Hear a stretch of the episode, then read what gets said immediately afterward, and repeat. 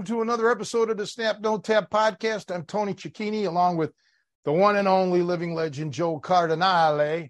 Uh, how you doing, Joe? Doing good, man. It's sunny out. It actually feels like spring for the first time. We're in the It'll 70s. change. Uh, do some training outside finally, get some runs in, some bike rides. So looking forward to that. Well, we're expecting rain here, so um, before we forget, the the next workshop May twentieth at Bender's Martial Arts and Fitness, 1.30 to three thirty. Uh, please go to our uh, social media for the address, and then tentatively, I'm I'm assuming the twenty eighth uh, of May on the that's a Sunday at um, DuPage Krav Maga, 10 a.m. to 12 noon um, for the month of May. And then uh, we're hopefully going to get back on track with the third Sunday stuff. You know, it seems every month there's something. This month, of course, it's Mother's Day next weekend. And then I think I mentioned at the DuPage school, some people are going to be out of town traveling for quite a while. So, you know, it's just it's just about, you know, that kind of stuff. But uh oh yeah, that's about it. So uh tell us what what's the good news, Joe? Any? Well, I mean, I'm glad you wore your church shoes today, Tony, for the podcast and got dressed up because I think we should make it official. This is, you know, your coronation, being the true monarch of McHenry County. So congratulations to that. I know it's been a long time since they've been able to have a coronation. Yes. Yeah. Nicely done. But uh, may all the honors and privileges that that bestows that you can enjoy those now in your reign. Uh, and uh, you know, I think as part of today's celebration, I think you know uh, you'll get a small free frosty from Wendy's as part of the honor. And yeah, just enjoy that. Yeah, That's a good deal. exactly. So uh, congratulations once again on on your reign. I actually watched some of that coronation yesterday because you know I get up early. When I first got up, I forgot about it, but uh, I have been, uh, you know, uh, but I, I did watch some of it. You know, it's when it comes to pomp and circumstance. I don't know if anybody on earth does it better than the Brits. You know, they're they're uh, man. You know, it it was a production, um, and it, it kind of was is full circle. You know, I know that that's a polarizing issue, the monarchy. I don't have a dog in the fight, so it doesn't matter. But I can remember you know, 100 years ago when Prince Charles at the time got married to Lady Diana Spencer. And that was big. The wedding was here. And uh, I don't know if I've ever told you my my personal Prince Charles story. Did I ever mention this? No, I have no idea. I'm So- looking- unlike mo oh no this is unlike most well pretty much every uh person from the united kingdom that i've trained i've actually come the closest in contact with prince charles and i don't remember the exact year seven you can look probably look it up 75 76 somewhere around there prince charles made a visit to the united states among his visits was to Cleveland. Okay. And you have gone when you were with me. We had driven through Bratenahl, Ohio, Bratenahl, which is basically an enclave of Cleveland where all the millionaires and super rich people live. That's where Prince Charles was staying, at least for a portion of his of his time. So coincidentally, my grandfather is driving me in his car uh, somewhere. We have to go through Bratenahl because he didn't like he wouldn't drive on the freeway. As we're driving, these are one lane on each side of the road. Here comes Prince Charles in the Rolls Royce limousine going the other way. It's just his car in our car. So as Prince Charles is passing us this way, we're going that way. So literally, I was probably within 15, 20 feet of Prince Charles as as a kid, whatever the distance was between the the lanes. Uh, so yeah, I actually came pretty close to Prince Charles. Isn't that weird? That's pretty amazing. Did you get a good look at him? No, I did not because the funny thing is the uh, windows were mirror tinted, so it was so you couldn't you could see, but it was very difficult. Nowadays, well, th- those are special vehicles, but mirror tints are no longer they're not legal.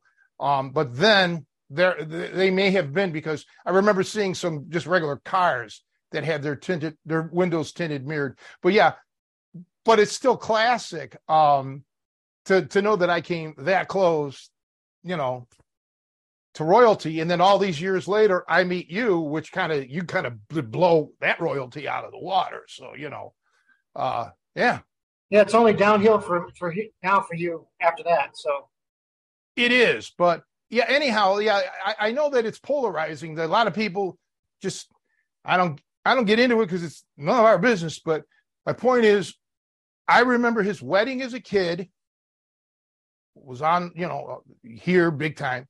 So it's kind of like wrapping things up. It's now become full circle. He's now the king.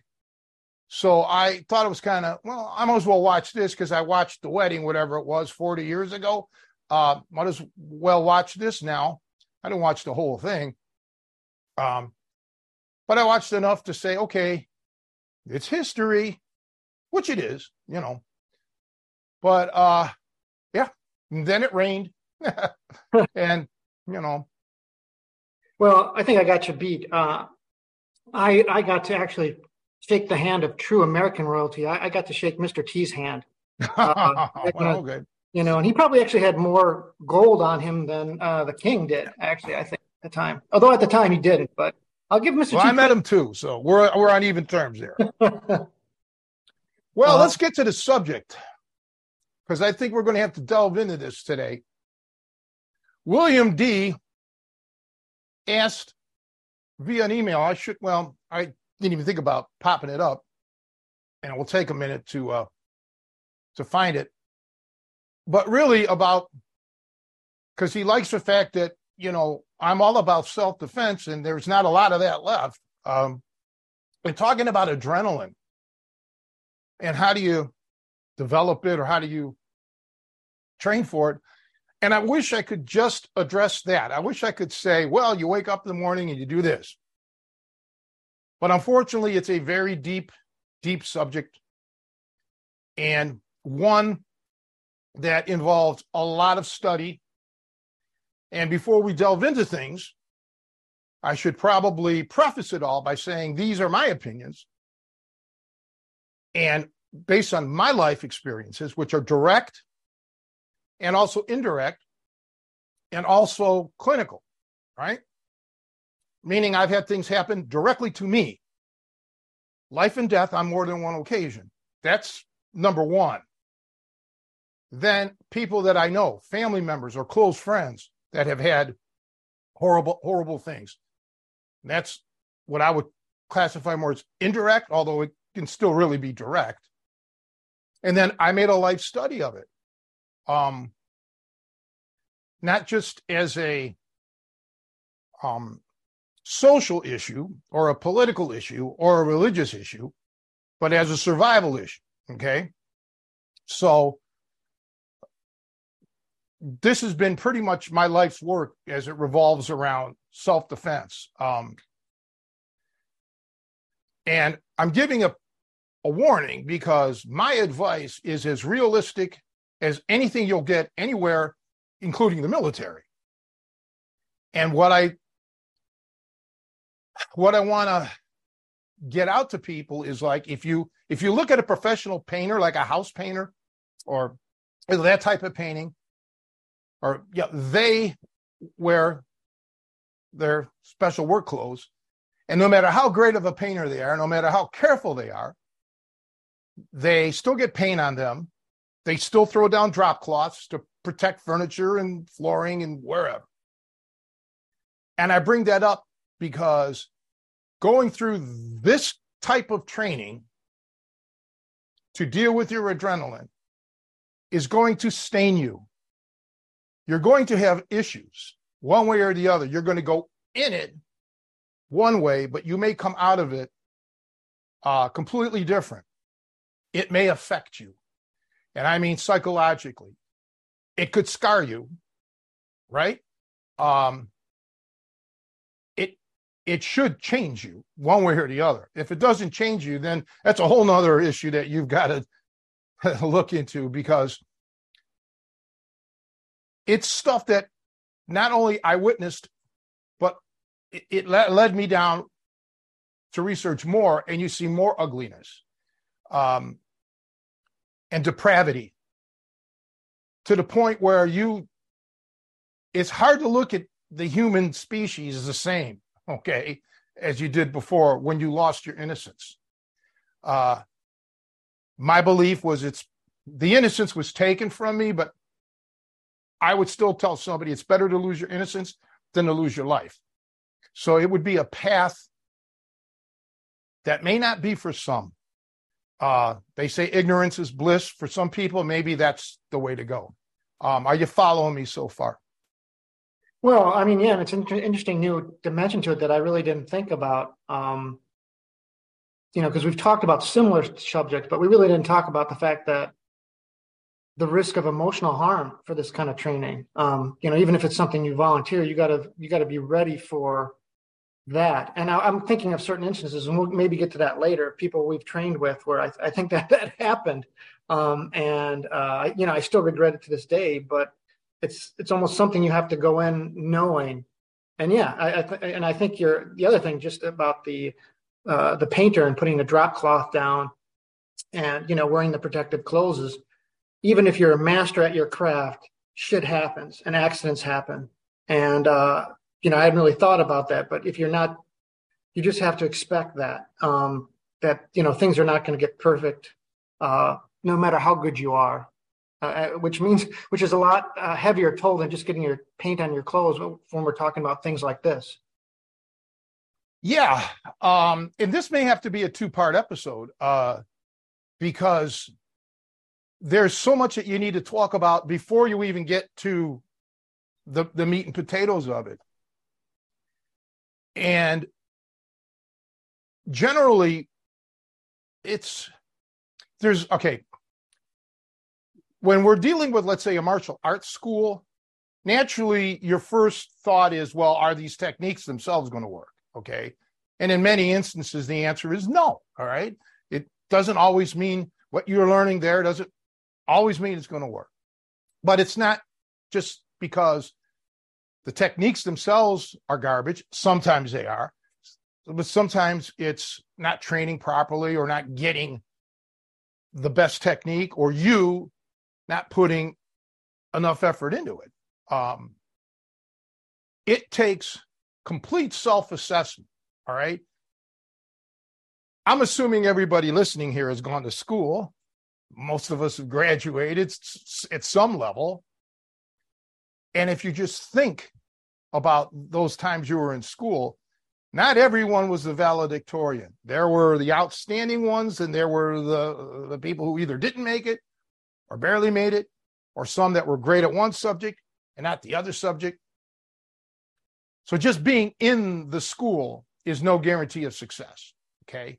Uh, like somebody always, the thing is, with med school, no matter what, there's always a doctor that graduated bottom of the class. And it's not, it's funny, but it's it's true.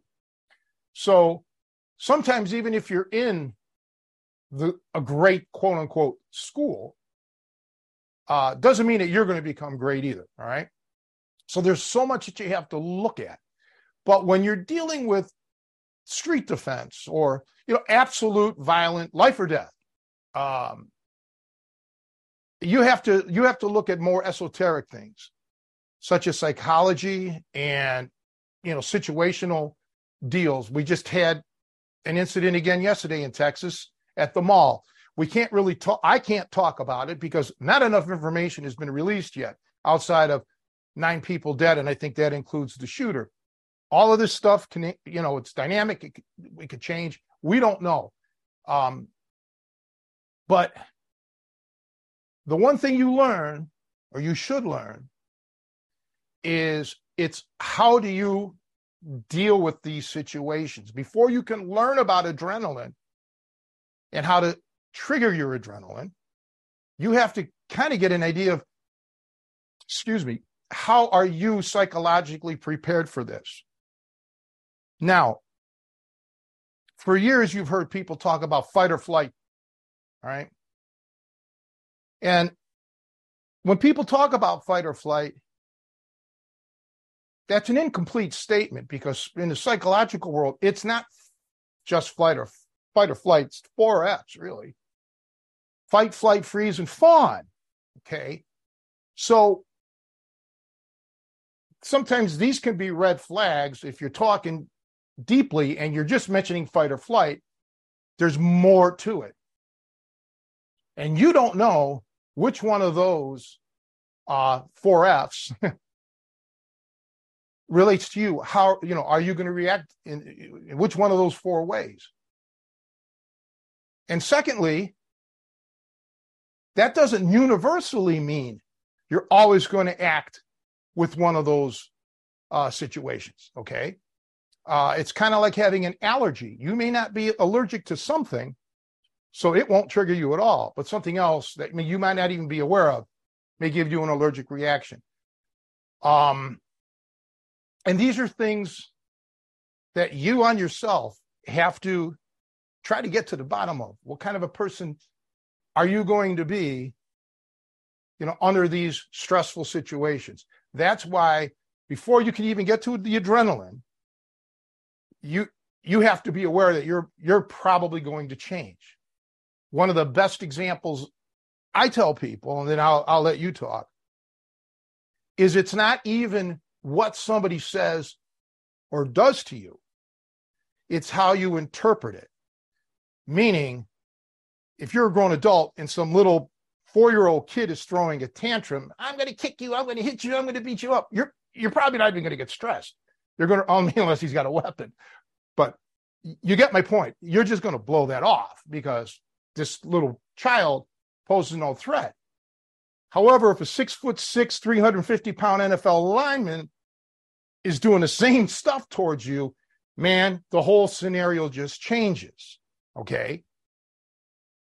The the message was the same, but the messenger was different, and that can trigger a different response. Okay.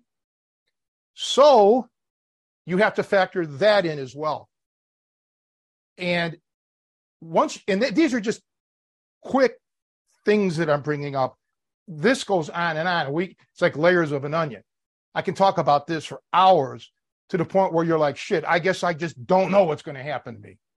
Um, and you don't unless you've been there. And then you only have a working knowledge of how you'll react. Okay. But it's better than having no reaction at all. Um, are you with me now? Yeah, I did have one question though. You mentioned four F's. What was the fourth one? Okay, fawn. So what that means is you feel that you can dissuade this situation by falling all over the person verbally. Like, you know, oh, you're such a great guy. Oh, you know what? Like, let's say a woman, all right, uh, or whatever. Uh, she can start complimenting the guy and try to calm him down in a scenario in a scenario that may end up uh, becoming physically or sexually aggressive a, a, situation like that may not always occur, you know, uh, but it is one of the psychological triggers. That in itself opens up the other can of worms that I tried to tell you the other day to research a little bit. Uh, and um, those those two that we're going to cover in a moment um, can factor into it.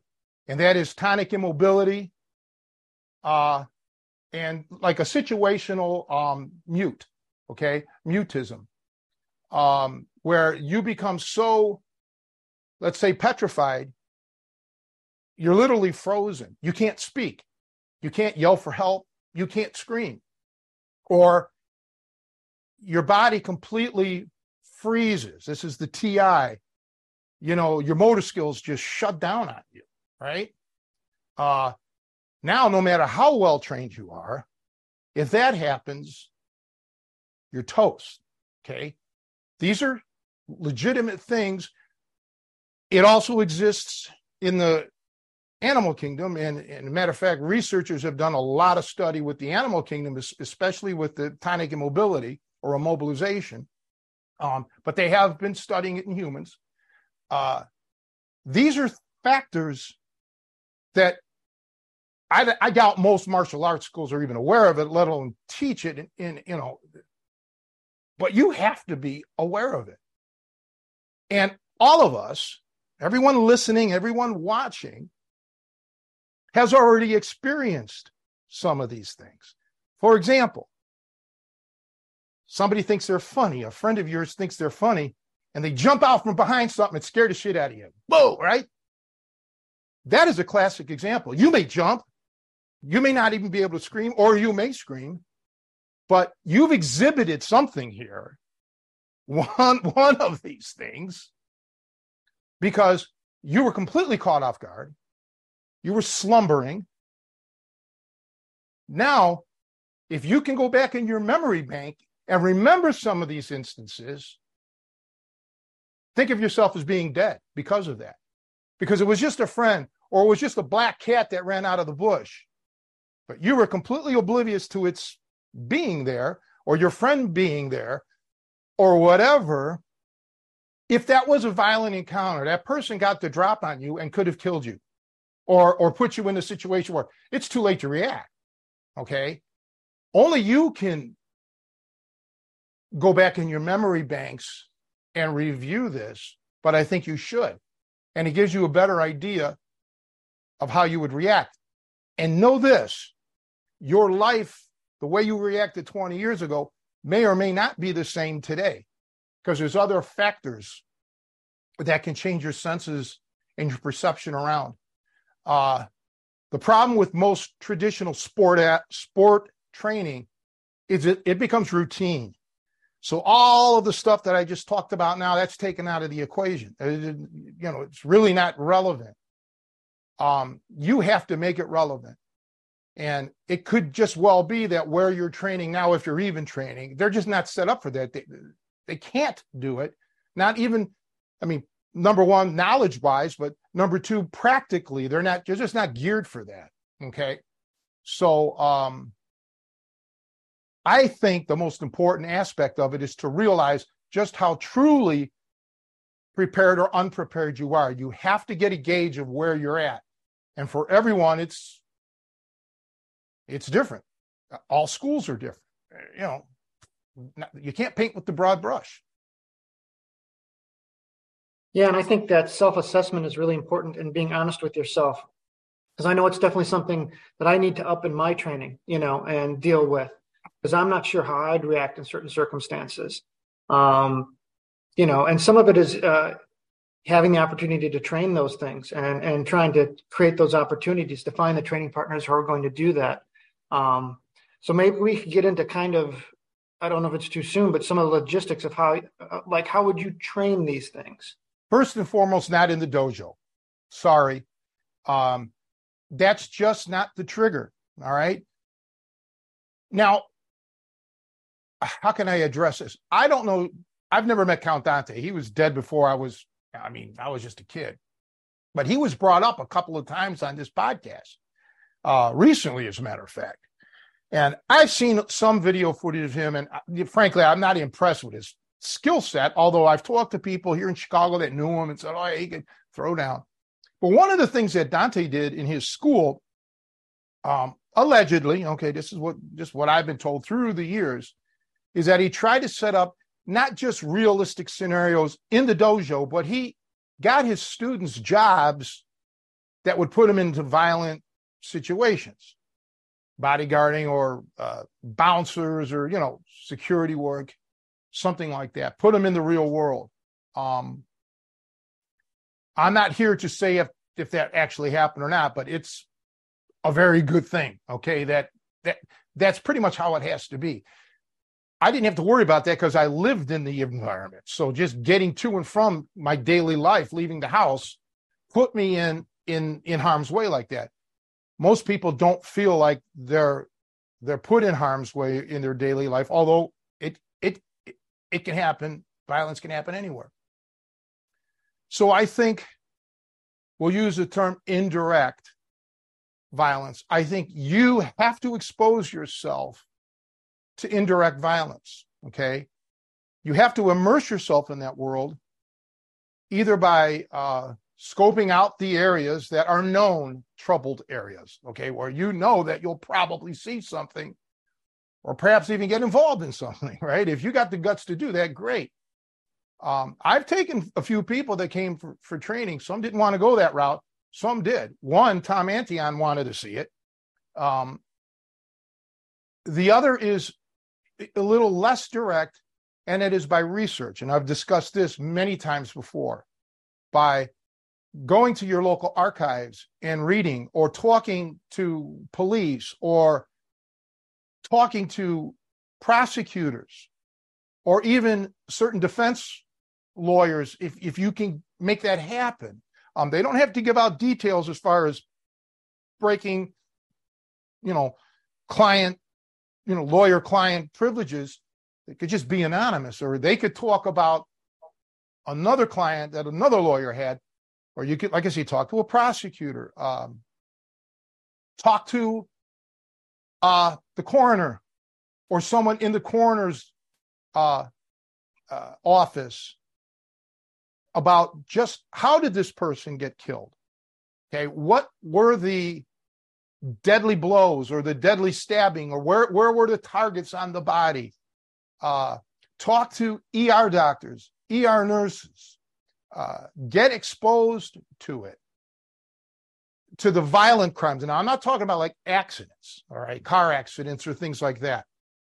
But that you need to do okay? Uh, there's no there's no excuse not to do it. And if someone in your, let's say you live in a little tiny town, um, they don't want to do it or they, they, they just don't have the experience enough, reach out to a larger municipality. It doesn't have to be your area. It could be anywhere, anywhere on, on the planet. You know, you, are you're learning about anatomy and you're trying to learn about the human psyche. Uh, do not be afraid to set up an appointment. Don't just barge in. Contact via phone, email, whatever. Um, and really set this up and let them know be up front. You know, you're not trying to do an expose. You're not some journalist that's looking to cause a problem. You're a you're a concerned citizen that wants to know, hey, what exactly is it that I have to watch out for? Um, I didn't go to the I didn't need to go to a coroner, but when I moved out where I'm at now, uh, I talked to police about what's what's the situation here. Normally, I would have done that before I even moved, but I, you know, we had to move instantly. Basically, I just had a matter of weeks to get out um, and find a place. But right away, um, I I talked to a police officer to say, hey, what what's the situation like out here? Okay, I told him who I was and blah blah blah, and what is it that I need to look out for? So I kind of got the lowdown. And then when I went to other communities that are around here, I asked the same thing. What you know, what's give me the give me the dope on what's going on out here. So before you even, like I said, think about going into adrenaline situations, uh, you you've got to know what is it that you're actually training for. What are you prepare, preparing for? Uh, for example, carjackings. I'm not sure there's ever been one out here. Of course, in Chicago there is. So that's a situation that you have to prepare yourself for, you have to train for. If nothing more than the awareness of I'm in a situation or I'm in an area now where I can't let my guard down even if I'm in my car because anything can happen.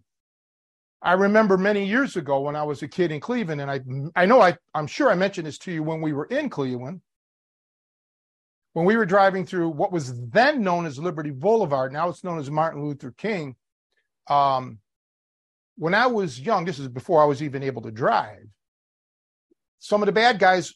Now, for those who don't know, it's like a giant long boulevard. It was actually built by John D. Rockefeller. He donated the land and all of that, the famous billionaire uh, in Cleveland there. And um, so it's very scenic.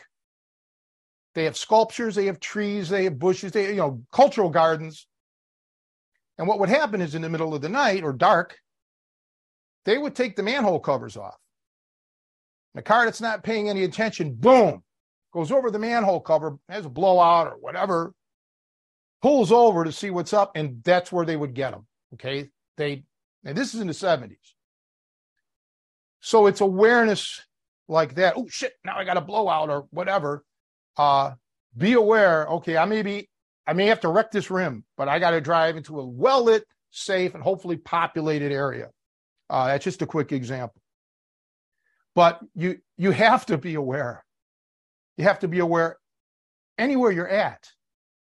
Uh, so it's best to go to the people that have more experience than you, more experience than your martial arts instructor, you know, people whose job centered around that community.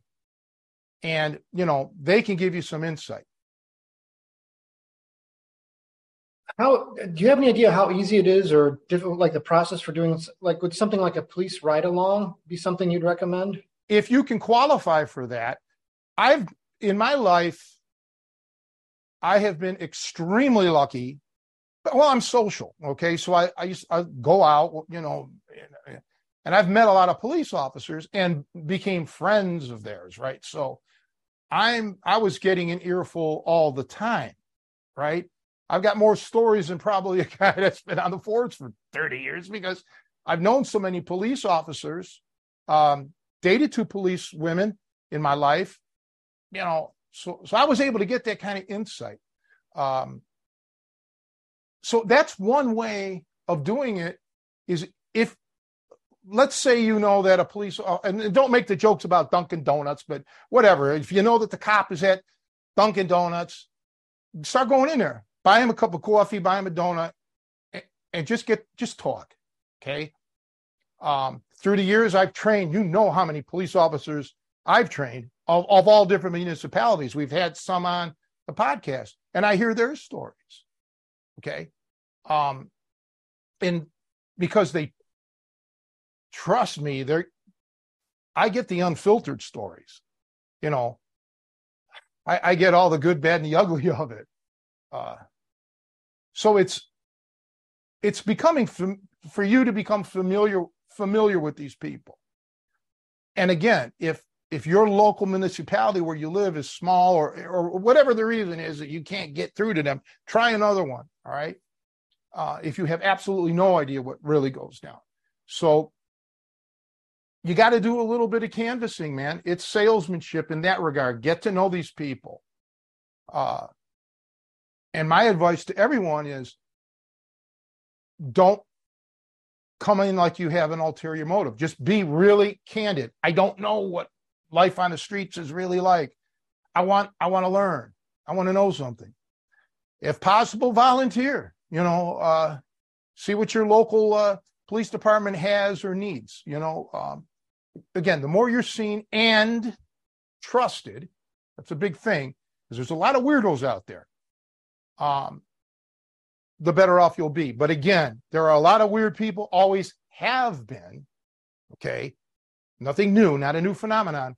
So many police might be a little gun I'll have to use the term gun shy. They they may be a little gun shy to just like open up to you. They got to get to know you. So it's a it's a time it could be a time consuming thing. Yeah, and I guess that's a good point. Is don't take that personally if uh, they're a little guarded, like you said at first, and standoffish, because um, like you said, who knows what they're dealing with? And I'm sure there's got to be some cynical. You know, everything the things I've heard about it is, you know, obviously eight hours a day or more, they're dealing with people always trying to to bullshit them or lie them, you know, or whatever. So I'm, I'm sure they got to become kind of cynical. And if you kind of out of the out of the blue start to you know approach them eh, you know it could be awkward and and not to be discouraged. But like you said, I, I think actually the volunteering is a great idea um, because that's a great way to get get into the you know, and obviously they you're helping too. That's another thing too is you're actually contributing if they're um, they need help with something. And I would I don't even know what you know they would want for volunteers. You know, could be some simple things helping them out, but that's a that's a great idea. Well, another thing, and I've done this um, personally, and it's easier for me to say this because the way my my work schedule was, but take some time off of work. If it's a couple days and you don't really have you know you don't have to go to you know Miami Beach on vacation go to the criminal courts and sit in in different courts. You're allowed to do that unless it's you know some major trial that's you know closed to the public but listen in listen in about a maybe a domestic violence uh, uh you know go to family court right? Uh, or or go to a criminal court where you are going to hear details of the robbery or the the rape or the you know the shooting or or what have you. Um do it. I think everybody should do it. Now it it can be hair hair raising for you even you know, even if you, you obviously have nothing directly involved into that, but you may again expose yourself to hear or even see things that you don't want to hear or see. Okay. Um, I've gone to court with friends, you know, as as support. Um, and you know, you get and you get like this, just just hearing things, you know, um, and seeing at times human beings raw emotions. But if you want to be fully invested in this and, and learn how to control your adrenaline, well, this is a, probably a safest way of exposing yourself to it. And ask yourself later, how did you feel when you heard what the judge said or, what, or when the plaintiff or the defendant had to say? How did you feel? Or, or when you saw the evidence, how did you feel? What was your reactions? Um, this is a this is a good way to gauge things. Where do you stand? Whose side are you taking? Who do you believe? You know, because let's face it, in some self defense situations, it comes down to a process where you have to analyze this person's motives. You may not know this person's, like a road rage um, or something, or just a disagreement that may escalate. You've got to develop your assessment skills. Whereas if it's a stick up or something like that, you you pretty well know, okay, the guy's drawn on me. You know, is we don't have to assess anything now. Um, so the, this is all part or should be all part of your training. Um, so this is directly to Will, William, and everybody else that's listening. These are some things, you know, that you can do that to, to, it should be free of charge. You know, shouldn't cost you a penny. Um, what about some other training things that we've talked about a little bit about in the past, and I want to circle back to like a visualization. Well, you have to know what to visualize. So again, this is the precursor to all of that. Uh, we just had that incident on the New York subway where a guy choked a man, you know, put put a a chokehold on, and he perished. Uh, chokes have been around in wrestling for two thousand years, right? It, and someone may look at that and say, "Okay, uh, well, I want to learn how to wrestle, or I want to learn how to do judo, or whatever to learn the choke." The chokehold for lack of a better term, was applied. I, I want to be careful of what I, I say here, but in that situation, uh, he was able to apply a chokehold. That, so let's just say a, a, wrestling grappling move.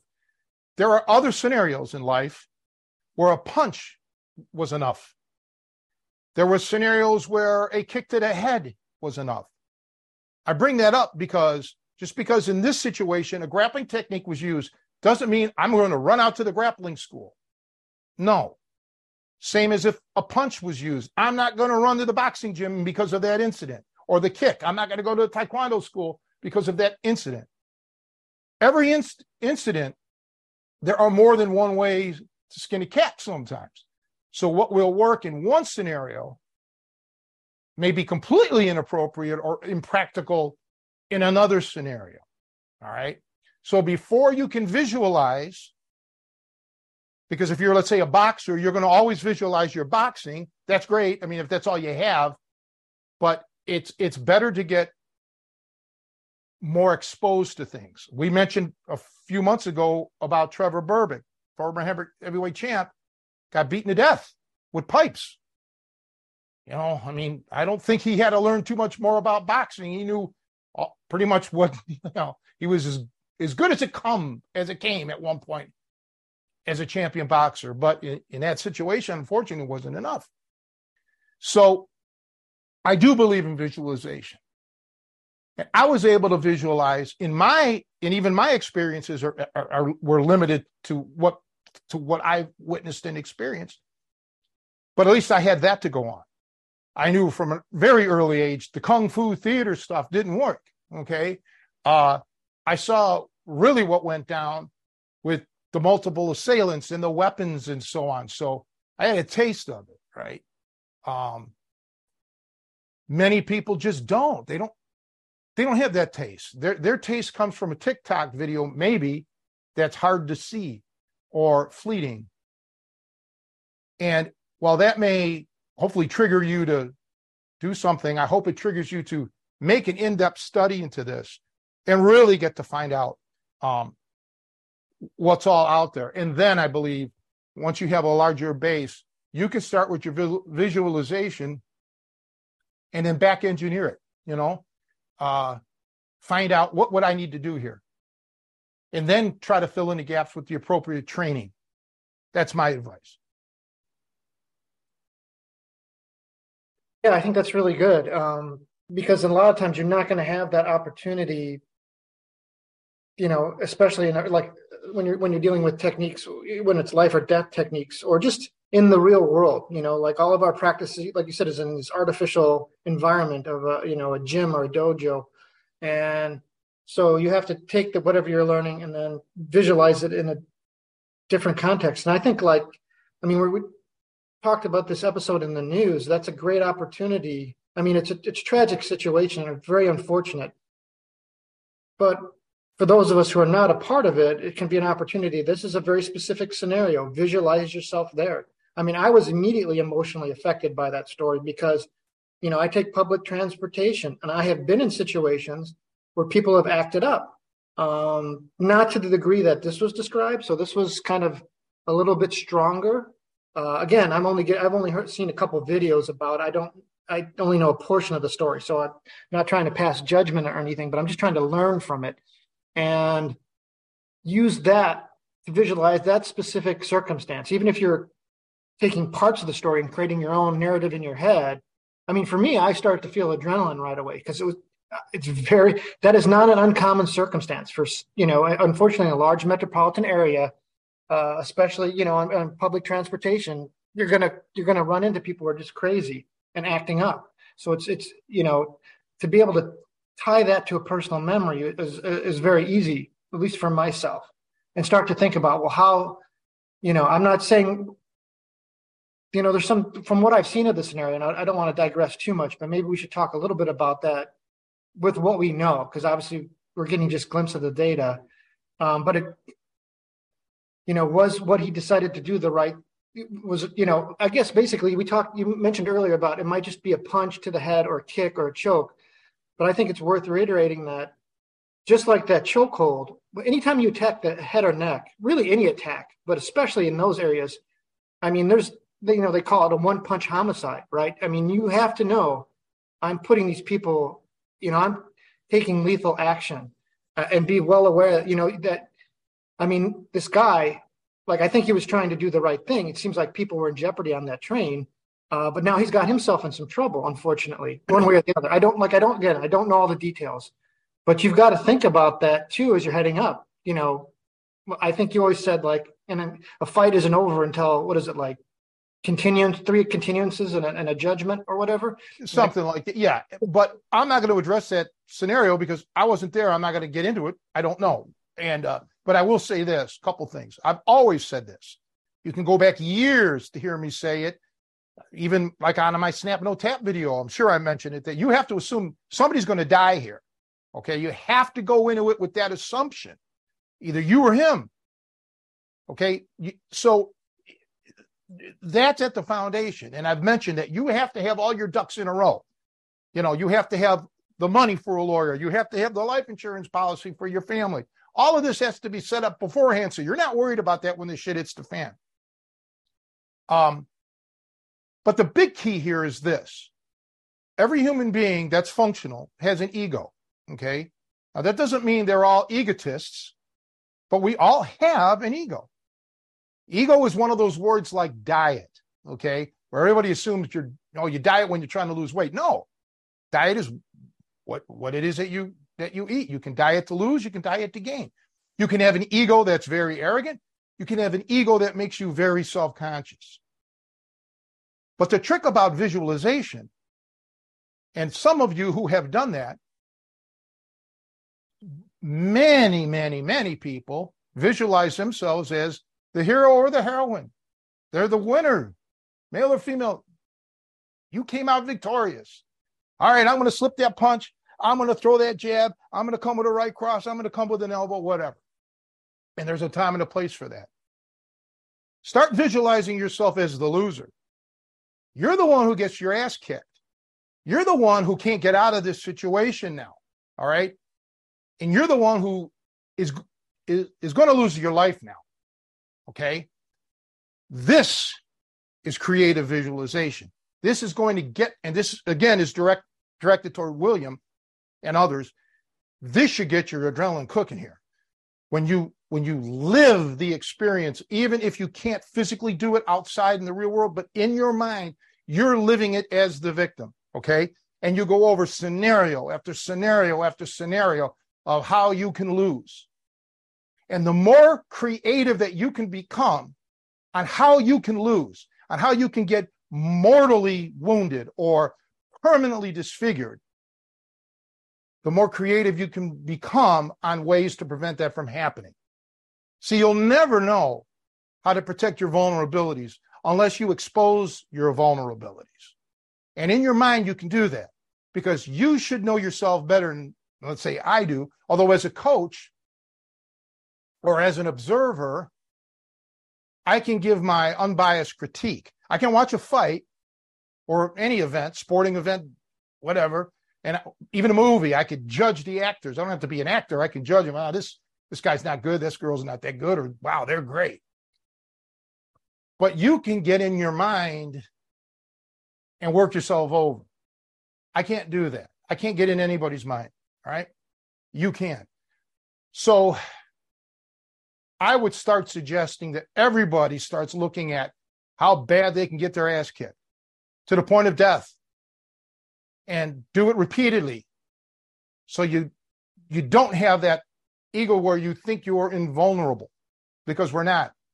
Because remember what I told you earlier today about when the when the friend or the cat jumped out and startled you if that was a gunman, let's say, or or stabber or something, you could have been dead in that instance because of the because you didn't you didn't have a reaction that was appropriate, right? Um, run those scenarios by yourself, okay? Do it and say, yeah, I am vulnerable, okay? And we all are. Don't let anybody kid you that they're not. Probably all of us have gotten gotten by at one time or another by luck. And I've heard all the cliches. Well, I make my own luck that's a cliche too. All right. Sometimes it's it's just the way things go. All right. Odds were for you, odds were against you.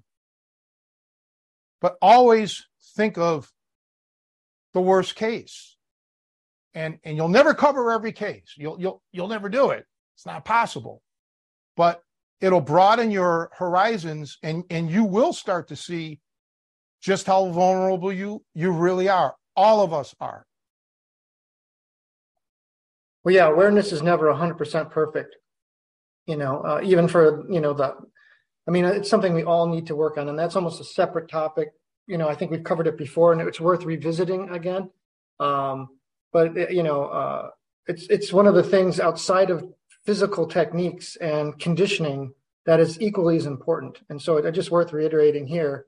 Uh, and like I said, it's something that I see. I, I you should be self-aware enough to realize how often oh was I just in a daydream? Did I just walk down the street for the last few minutes and not, you know, and not even realize that I passed this distance?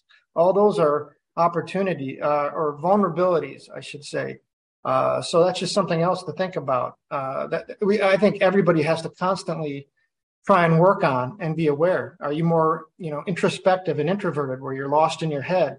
Uh, I think, like, you know, I have a friend who grew up in similar circumstances to you, not as bad as you, but he grew up not too far from Humboldt Park in the 70s, and there was gang activity and violence and um, it changed him. It rewired him, and and in some ways, he almost has like a superpower, and he hates it.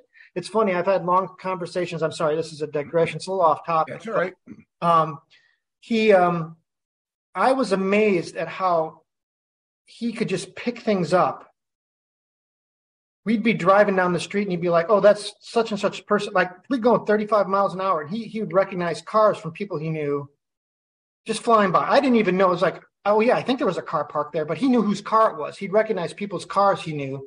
Or one time I went to visit him at his house. I had got a, I had an old car. I got it fixed up. It had a big engine, and uh, I pulled up down the street a couple doors down from his house. He was already outside the house to greet. I never called him. This is you know pre cell phone or whatever. I just got the car fixed, and I was driving. I'm like, oh shit, I'm gonna. This guy's Joe Martinez. I'm gonna drop his name. I'm gonna drive by his house. This is my high school buddy he was outside the house to greet me before I got like I was getting out of the car because he heard a car he didn't recognize on his block. He looked out the window. And he said he actually is down on himself because he says like when he's meeting people at parties or whatever, he's often distracted by what's going on around. He can't focus on the person in front of him. He's so I'm like, you know, no, you just need to work on like it's in some ways your hyper vigilance. And he says it comes from being a kid, but he was always who's around that corner, who's on th- that porch, you know, whatever. He was constantly, uh, and he's a little guy. He was afraid, you know, and it was a violent neighborhood, and so it, it like it rewired him in his behavior. Uh, but it's it's funny because he's I've had to talk to him about it, and we disagree. I'm saying, you know, in some ways that that's something I aspire to to be that aware of what's going on around me. You can work on that, and we've discussed this on here too before, um, or on, maybe on one of my Facebook videos about just doing it in your own home. Um, how how well do you know the room that you're sitting in? Okay, I mean literally down to the minute detail of well, there's a coaster sitting over here or something when you when you walk out. All right, um, a good trick that you could do or good test that you could do um, if you live with somebody is have your your friend, your spouse. You, you can even do it with a friend if you don't live with anybody. Have your buddy come over and go into one room and ha- your friend, have your friend or partner go into one room and just change something around. Not drastically, like moving the, the couch to the other side of the room, but something minute. You walk in there, you got 15 seconds to walk in and walk out and figure out what it was. Your awareness. Okay. This is a great way to test how well you even know your own house. Now, if you don't know down to the minute detail in your own house, well, how good are you going to be in a real world scenario where you have to quickly and almost instantly make an improvised weapon? Okay. Back in the old days before you, when you could still smoke in bars and shit, I, I wasn't a smoker. I would do a cigar now and then, but there was ashtrays, right? So you always look at, that's one of the things you look for, an ashtray. You look for a pool table. Okay. Cause then you have other objects that either you could use or somebody could use against you. You look for beer bottles, you know, you, or bottles of some sort, you know. Then you look for whiskey glass, you know, like mixed drink glasses, shit that can be used as a weapon. You look at the chairs, okay. Do I have access to a chair in case somebody pulls a knife and I can use the chair as a barrier or clock somebody with it? Whatever, on and on and on. You have to make these decisions, these perceptions super quick. Okay. Um, so the best way to start is where you work, uh, where you live, or where you work. You know, look for the differences. Um, so yeah, I'm, I'm with it with your friend because we all had to do that, and even older people like World War One era, and certainly World War II people that were still alive in my neighborhood growing up, uh, they had to learn to adapt to that. Um, they they had their senses, you know, going at times where, uh, you know, and that doesn't always mean that your senses are correct. But I believe it's better to err on the side of caution than neglect. Um, there's no excuse for people not to do it. Many times it just comes down to either laziness or, for a lack of a better term, ignorance. Like ah, that that's stupid. Then don't do it. If that's the way you feel, then it's kind of you're not going to get anything out of it. But you know, it's you you have to try to make yourself as prepared as possible because the more prepared you are, the less prone to panic you're going to be. Because panic will throw throw everything out the window and it that will alter your your psyche quickly. And everyone at one point or another again, normally functional people have been in episodes or situations where they probably panicked, okay? For for whatever the reason may be. It doesn't have to be a life or death situation, but but you panic over something. So uh you know, you have to know how to, you know, control it and deal with it. So there is a lot of pre stuff like like pre-law school, pre-med school. You know, you, there's a lot of stuff that you have to do to prepare before you can even start your physical training. Okay. And, you know, we've had a variety of martial art uh, guests on here that have done, you know, a lot of different styles. Some empty hands, some weapons, some combination of both. And you know, not all of everybody's training is geared towards the ultimate end, you know, which is, you know, self defense. Some of it is strictly sport, some of it is more health related, you know, like uh, just exercising, like, you know, formalities. Um, but when it comes down to the science of learning self defense, uh, I think the first art that you have to study and master is the art of acceptance. You have to learn to accept I'm in this situation now. And you have to accept that during that situation may not be going your way. That is not the time when you're in the shit to worry about how this happened, whose fault it is, right now, or what's going to happen later, you are truly living in the moment. You have to accept that. Okay. You have to accept that your particular training has never put you in this exact position. All right. Because the world is so different. There's so many variables. You probably cannot cover every single possible scenario. So accept that. But hopefully you'll have the MacGyverisms going in your brain. You'll be able to improvise. Like this is why I always talk about improvisation. You have to have that root knowledge to be able to improvise. And you have to be trained specifically to improvise. Okay. But before you get to all of that, you have to accept, okay, this should happen. Now what? Now, where do I go from here? And it has to happen like that normally. Okay. If you have time to think about this, well, you're lucky. Maybe you can plan your escape or whatever the case may be. But I've had so many people through the years tell me, I can't believe this happened. Uh, why me? That, yeah, you have to know that it it can happen. Okay, you have to accept that fact, and that's in everything in, in our life. Okay, not just a violent encounter, but a faulty relationship or just you lose your job or something. Yeah, a shitty thing, right? It is. But You got to cope with it instantaneously sometimes, especially in a life and death situation. You may only have sec- split seconds. So this is something that I really wish people would um, would focus on if they're not. Hopefully, many are.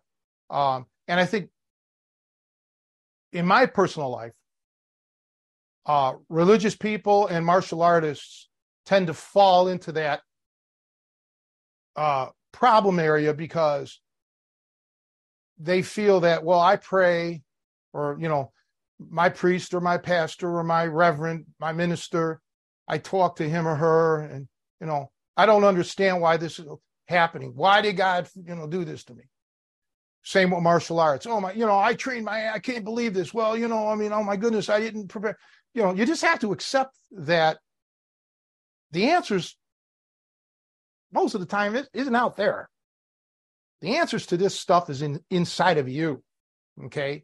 So you got to turn within and use your own noggin to, you know, figure this out. And sometimes figuring it out might lead you to the right external source that you need to go to. Um, but it all has to stem from you. Okay. Now, that's just that's just how I look at it. I've been looking at it like this my whole life. So to me, it's more common sense, but for others, you know, it isn't. Just like if you, you put me in a cooking class right now, what's common sense to most people in the cooking school is going to be like, man, I don't have, I don't know anything about this shit, you know. So, you know, it's all where you're at in your place in life. But I accept my limitations. Okay. That's why I won't play music anymore. I know that I've accepted the fact that I can't play like I did. Okay. I, have had, I, I accept that. Um, so yeah, um, th- these are th- this is my take on all of this stuff, and I know a lot of people sometimes cannot accept cold hard facts. You know, um, and there are there are things in in in my life that that were hard to accept. Okay, you, you just have to overcome that. Make sense to you? You understand where I'm coming from, Joe? Yeah, and I wonder how much you, you mentioned disbelief, and I can see that as a natural. Like again, you grow up in it, you see it all the time.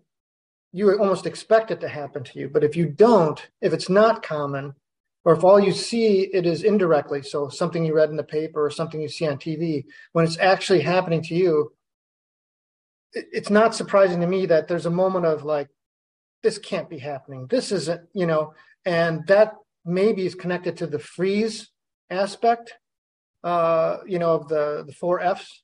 That I yeah, think that, I know what you meant, or the tonic immobility. Maybe you're just like you're frozen by this. What you know, uh, and as I mentioned earlier today, different triggers can trigger one of those different four Fs. Okay. Um, when I found out that Kevin got killed, oh my goodness, I had to literally pull the car over. I was driving my car. I heard it on the radio. I saw it on the thing, on the phone. I had to pull over. Okay. That was a completely different reaction than I would have in a physical violent encounter. Reason being, the physical violent encounters have happened to me, sadly, with regularity throughout my life. And I'm trained to deal with that. I wasn't trained ever to hear that my best friend in the history of the universe is, is dead in a plane crash. I, mean, yes, it was always in the back of my head. Kevin and I always used to talk about that, that he was going to go out that way, probably. But that's one of those things that, ah, he's a Superman. You know, those of you who don't know Kevin, never met him, don't don't know, but this was a guy that all of us can say we felt were, was going to live forever. He was one of those guys. Um, so I did, I had a problem with acceptance right then and there. I had a problem, you know, with uh, uh, emotionally. You know, I, geez, I can't believe this. You know, and uh, so that's the thing. Your reaction to to a stimulus is not always universal. You know, you you may react to a loving, cute little puppy a complete different way than an angry pit bull or Rottweiler coming at you. Okay, so you don't know. And I've seen little people, uh, little people, people freak freak out about little dogs that I would think is a cute puppy. You know, to your point, because yeah. of whatever their experience was. I mean, literally, yeah, just hyperventilate, freak out, something that I, you know, because of whatever they had. So, um, and you know, your point about Kevin and death, and thanks for sharing that about. I mean, I know it's a very heavy mem- memory for you, but um, that's a really good point about how our mental. You know, you talked about common sense, and and again, I'm not criticizing you. It's just a natural reaction. We tend to think certain people aren't going to not be with us. They're not going to die. Like you can't imagine, especially if they're younger. Um, I had a friend who lost a daughter. I don't, you know, want to get into details, but it's something you just, I think for us to cope with the reality of death, that it can really every day. I mean, I hate, we, we talk about cliches and how, but there, no, tomorrow's not a guarantee for any of us. There is no Superman. There is no one who's immortal.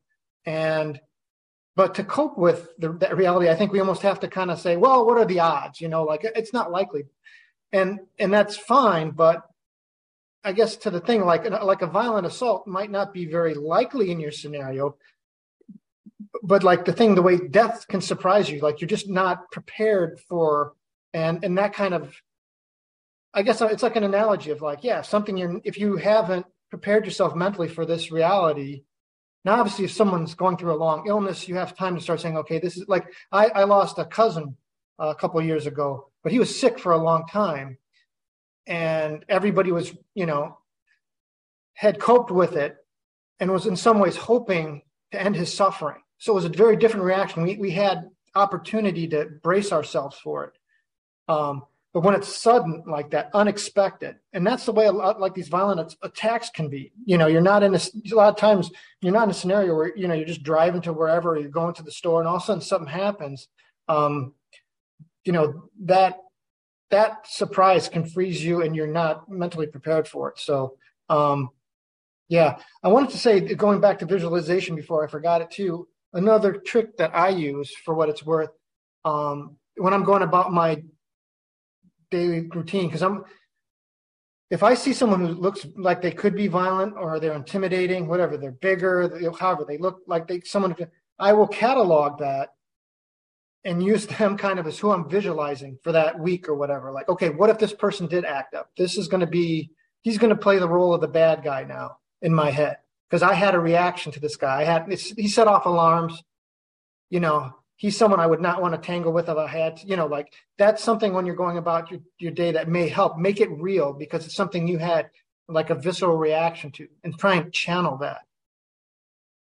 Yeah, absolutely. I mean, we all have that, you know, um, the uh, you know the stereotypical uh, situation. Doesn't even, doesn't even have to be a human being. You know, could be a dog. You were attacked as a dog, or you were always a, as a kid. You know, or you were always afraid of that.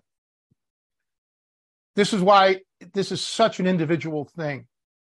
So everyone will have their own little scenario that only they can create. And that's why getting to know yourself getting to know your mind um, is the key here, right? And it's okay to get down on yourself a little bit. It's okay to, as long as you're using it as an impetus, right, to kick your mm-hmm. kickstart you and and get you working in, in into this because when I'm talking about ultimately training in in high adrenaline situations, um, you know, you you really have to make sure that you're you're okay with this. And as we know, there have been some students that we've put through certain aspects of our training that they've fallen to pieces, grown men crying, and they fell apart, and never to see them again. Okay, because you know they folded, knowing even that it was mm-hmm. safe. But just being exposed to this type of training you know, was too much. No shame in that. That is a learning point. That is a very good thing that now they know here are my limits. and then you can adjust your life accordingly. So, for example, a person like that would probably not be the hero. All right. They would probably be the type that would just stay out of it. If you discover that that's you, that you have to stay out of it, then practice ways of being in it with being while being out of it. Be the person that has 911 on the cell phone programmed in so you can be the the, the witness. Be the one that can practice surreptitiously taking video because you don't have the ability to physically get involved. Okay. These are things that you can do. You can you can easily practice these techniques, right? Um, instead of dialing 911 on your phone for practice, um, put in a, a phone, uh, you know, just a, a, number that, you know, goes to a voicemail or some shit. And just throughout the day, just practice instantly getting to that button and hitting it. Okay. Um, so you can react without thinking twice. So this is good. These are ways that you know your limitations.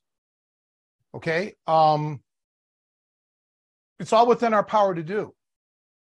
This is training without having to be in a dojo because you're not going to do this in a in a dojo. is again, your your instructor probably doesn't know these techniques or they're not geared up to do it.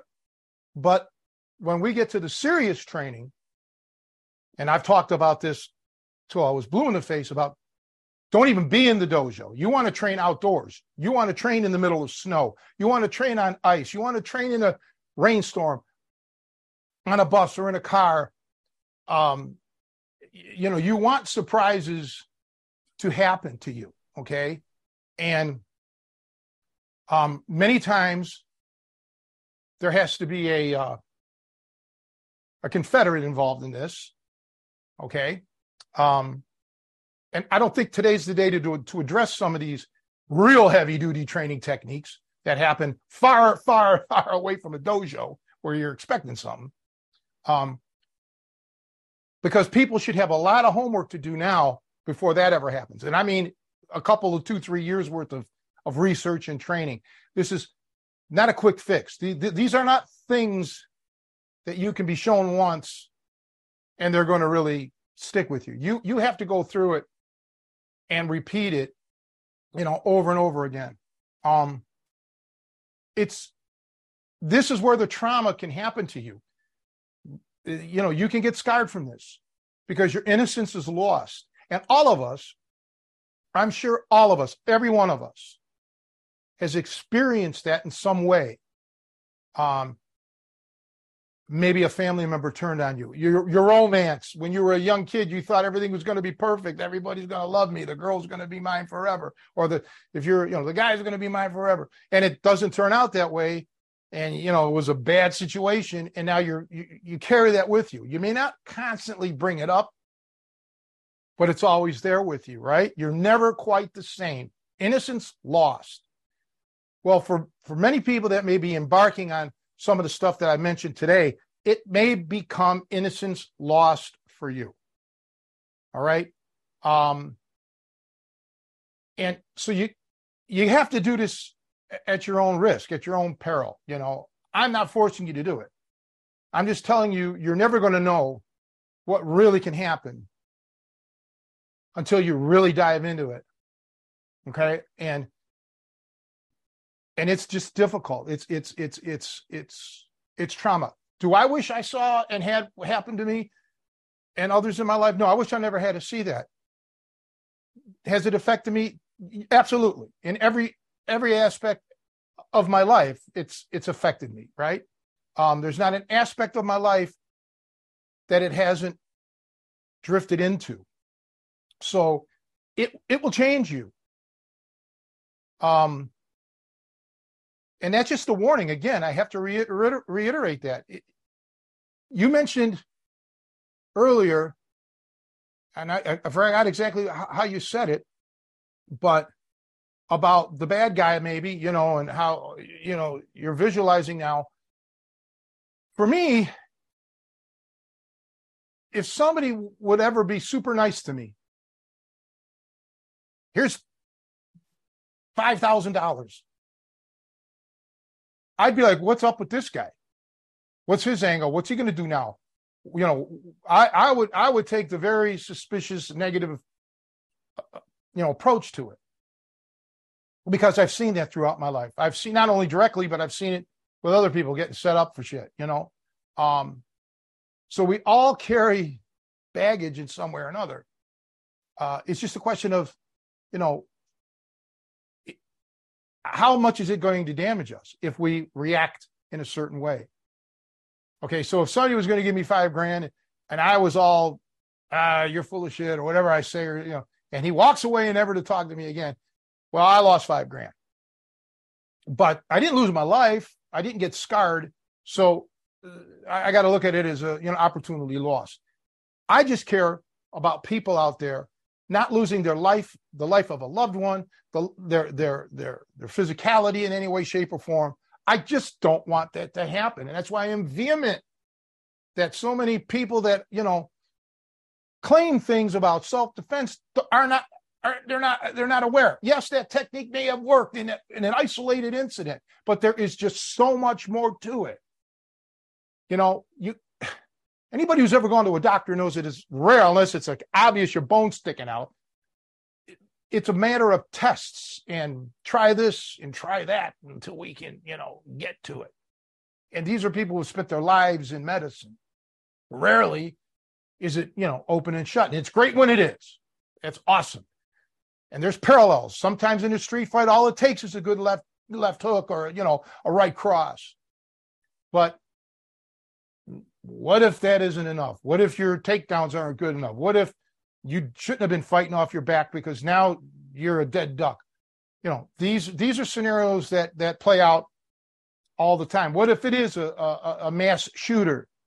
And now no matter what physical skills you have, it's irrelevant because he's 40 feet away. You you gotta you gotta get out of there or you gotta do something appropriate. Okay. This is the preparedness that you have to be uh, ready for. And and and the biggest thing is you you you have to be prepared that this is the day I might lose my life. Okay, this is it now. Shit or get off the pot. You know, it it's it, it's it's it's not a good scene to be in, and I was in an extended I'm going to lose my life scenario. Um, and what I mean by extended, one that dragged on for well over an hour. I don't remember now exactly how long, but hour and a half. Um, when I was in an airplane with Kevin and we were initially going down, we were this this was it. And we got we got caught in, in a in a in a thunderstorm, leaving Mena, Arkansas, and there's mountains around. We can't see shit. And Kevin wasn't instrument rated. He was strictly VFR at the time. Later on, he became instrument in, instrument rated. We just we just said our goodbyes to one another. This is it. You know, probably going down. Both of us are on the you know controls, trying to keep it. You know, doing what we have to do. And that drama played out. Okay, uh, where it, you're pretty much you know helpless, and you have to come to the acceptance. There was no panic. There was no hysteria. It was just a okay, we have to accept this shit. This just happened. Okay. Um, but how would you react? You know, I'm not asking for an answer because mm-hmm. you don't know because you weren't in that. But there's going to be other circumstances, hopefully not, but there could be that I would be in that I won't react the same way. Maybe I will panic. You know, maybe life's changed me so much now uh, that I will panic more, or maybe it went the opposite direction and I just really don't give a shit and, and, I'm, and I'm hoping for the worst, right? We don't know. But when it comes to other shit that I put myself through, at least I put myself through it. I studied it, I researched it, and I know enough to say what that person is, is, is espousing is garbage. That isn't going to work. What you need to do is find out what your limits are. What are your limitations? How far can you go? Um, and we've had guys come through the gym that there's been volunteers that wanted to get choked out unconscious. They wanted to feel what it was like. And there were certain guys that came through the gym that knew how to choke, but couldn't do it. Couldn't choke somebody unconscious. This is just the way it was. They just, and even though it was a complete safe environment, they didn't have it in them to do that. Okay, learning experience for them. Now they know that there's limits to what they will do in a situation, at least at that level. So it is truly all about self awareness, knowing how far you can go. How far do you want to go? Do you think that you can get to where you need to go based on what you know, or do you need to learn more to get to where you want to go? You know, it's a deep subject and it's a different answer for everybody. I think I'll, you know, I know we got kind of tight on time. We need to wrap things up, but I wanted to um, kind of just touch back on one last thing. Um, you kind of mentioned how going to expose yourself to these things can, you know, can permanently injure or scar you. And I think that's it's a good analogy with physical training. That you know, when you go out to train, even if it's not martial arts, even if you're not fighting, if whether you're lifting weights or running, you're risking getting injured. Um, and that's you know we forget forget that, that there could also be psychological injuries, and some of these injuries, like athletic, you can carry for the rest of your life. You jack up your knee, you're permanently weaker because of that. You know, you're more vulnerable as a result of that. And I guess it's kind of a statement and also a question to you, Tony. And I guess a warning to the listeners as I'm just thinking this through is that just like physical, I guess, do you think it's like physical training in the sense that, like, if all of a sudden I said, okay, I'm just going to try and deadlift 315, I've never deadlifted before, the likelihood of me screwing up my back in a way that will be problems that I may have for the rest of my life. Um, very likely because I've jumped, I basically jumped off the deep end. You know, isn't it better to kind of, is there, a, I guess, basically in the weightlifting analogy, you should incrementally build up and strengthen yourself. You know, what, and, and we all know this about physical training. You don't jump in right away at 100%. I imagine you must recommend that for the psychological as well. I do a progressive, but in the real world, that 315 pounds may be thrust upon you. Okay. Mm-hmm. Um, you you have no control over what some maniac is going to do. But yeah, in this training, that's why I said, you know, put your you have to pre-train before you can get into the meat and potatoes of this. You have to condition yourself, uh, your psyche, your psychological aspects of it, um, to dealing with this. Uh, you know, and once again, it's not easy. And you're not going to necessarily learn this from some somebody on a on a YouTube thing, even though we're on YouTube. You've got to physically go out there and do it. Okay, you you got to go to the morgue, or you you got to talk to the DA, or or you know the police, or or you know whatever. Go to the library, and and do the research. Get off the, the damn internet. Go to the library. Physically get off your ass and do something, right? And and and if if you live out this area, greater Chicagoland, go to the downtown Chicago library. Okay. Go through all the rigmarole that it takes to do it. Take the public transportation if you want, or drive, just so you can kind of expose yourself uh, to the scenario a little bit, right? Uh, all I'm saying is the options are there. They're, they're out there. Okay. And it's up to each individual to do it at their own pace. So for you to get from 200 to 3, 315 on the deadlift, may take you a year. Somebody else may never get there. Somebody else may do it in six months, right? Um, it all depends, right? We're all different. So how long is it? That's why when I said earlier today, this may take you two or three years. I don't know how long it'll take you, but I want everybody to get out of this instantaneous thing. Shit doesn't happen instantly where you know un- unless you are literally thrust into it and then that's bad. And if you weren't prepared for that now you may spend two or three years in therapy right? Either way you're investing some time. So you have got to make this a lifestyle. You have to make this a total commitment because once you're exposed to stuff it's going to be with you the rest of your life anyway right?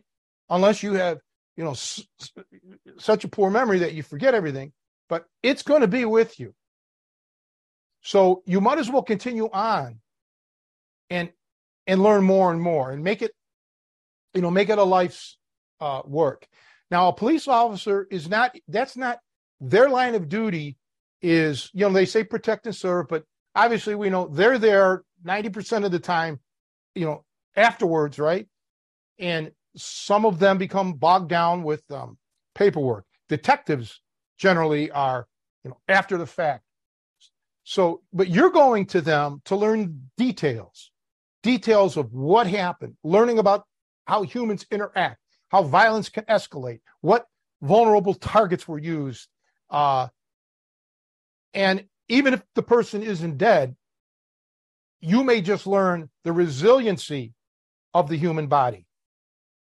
You know, when these people talk about this pressure point don't work and I can fight through that, so on, people can, man, people fight through broken elbows in, in fights or your knee blown out too. Okay. So submissions aren't the be all end all either, certain submissions. Okay. So but you need to know that. You know, you need to learn that. Um, and if you don't know already, and you don't want to take my word for it, talk to the police. Talk to any cop in the big city, maybe even in the rural areas that have high drugs, if they've had to ever deal with somebody on PCP. Hey, they ain't doing that one on one, pal. Okay. Uh, I, I could tell you stories about shit the cops in Chicago told me about what they had to go. Some were funny stories. Okay, well, I'll share one. Um, this police officer, Richie, he he was one of the arresting officers apprehending this guy that was just drugged up. It took about seven or eight police officers to finally subdue him. He was violent in getting in the vehicle, you know, all the way to the police precinct, everything. Just a just bad. So I don't know what the crime was. It wasn't anything serious, but he just freaked PCP. They couldn't handle him. About a week later or so, he shows back up at the precinct. Richie was there, a couple other police, and Richie told me we all put our hands on our pistols. We weren't playing around. And the guy literally walked in to apologize for how he was and that, you know, the drugs and the whole bit. And that's a happy ending. That's a funny story. It's a happy ending, but it's also um, indicative of what you may deal with out on the streets. Okay. And I don't care who you are, if your training isn't geared to deal with something like that, you know, a, a guy that's, you know, just completely stroked down on, on PCP and has the strength of, uh, you know, uh, of a mountain lion or some shit, uh, you're in, a, you're in for a world of hurt. Okay.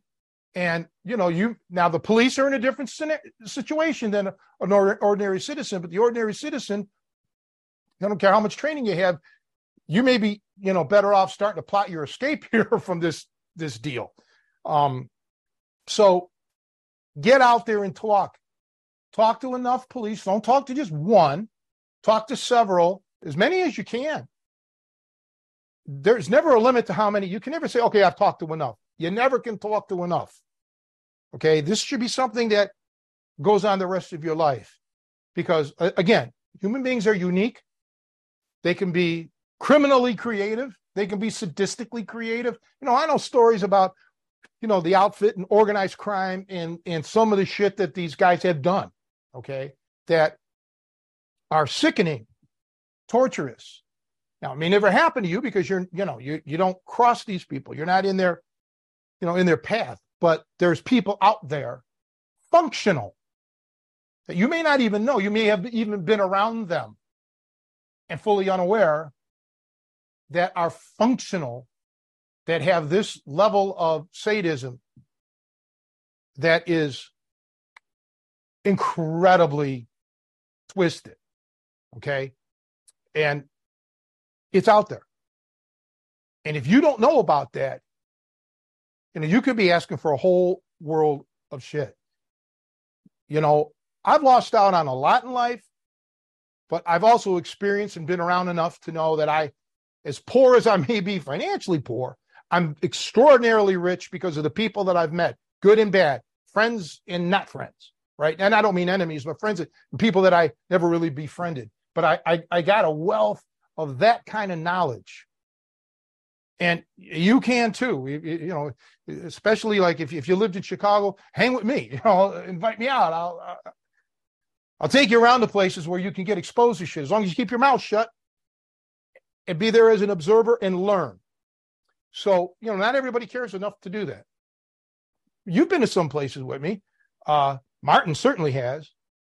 Vince definitely has because I've met him in places like that. So you know, uh, yeah, it's it's uh, it's a lifetime journey just to end up knowing that I don't know all that much yet. Right? There's still a lot to learn.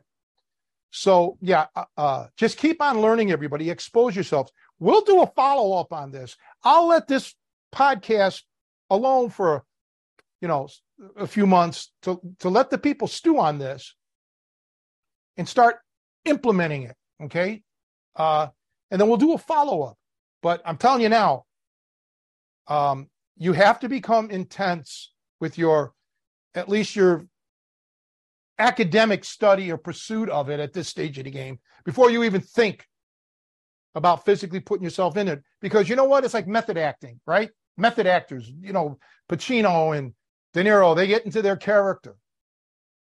All right. It, it's all an act, right? I mean, they don't live that life. They're momentarily in that, you know, in that role of that character for however long the filming lasts. Okay. But it's, it's an act. You know, De Niro isn't, you know, the Godfather. He isn't Jake LaMotta. You you have to prepare yourself for really being that character, that that you know, that quote unquote on the spot. I hate to use the term victim because you don't you don't want to be the victim, but we'll use that term now. The on the spot victim. That you're preparing for a real world role. Okay. You're not preparing for, and if you're doing this in the dojo and all this other shit, you're just Robert De Niro. It's always going to be an act. And you're never going to really know and there's good chance that you may actually fail. Because you know, I've seen a lot of these quote unquote street fights, right? They're all simple fights. They're they're not against murderers and like crazed people. We've seen that. Okay, when you those videos tend to be amputated from the internet, right? They're gone. They're, they're hard to see those. You got to really dig for them. Um, so things aren't antiseptic. So all I'm saying is, if you're going to prepare for this, people, don't be a method actor. You got to dig in there knowing that this could be your role in real life and you're not going to get paid for it. Matter of fact, it may cost you everything you've ever made and then some. So that's pretty much what I have to say on this subject. It's just a serious, serious matter, and I don't think enough people take it serious. No, I think this was really great, a really great conversation, and I'm looking forward to the follow up conversation. Well, yeah. So again, everybody, Tuesday, uh, not Tuesday. What is it? Saturday, May twentieth, Sunday, May eighteenth, or May twenty eighth. I mean, and um, that's. I'm sure I got an I got a text from one of the guys. I, I haven't really confirmed it yet with Chuck May, um, but I'm sure that's going to be the case. Um, we'll follow up next week. And happy Mother's Day to everybody. And although we will do a, a, a, podcast next week, but yeah, I'm saying an early happy Mother's Day.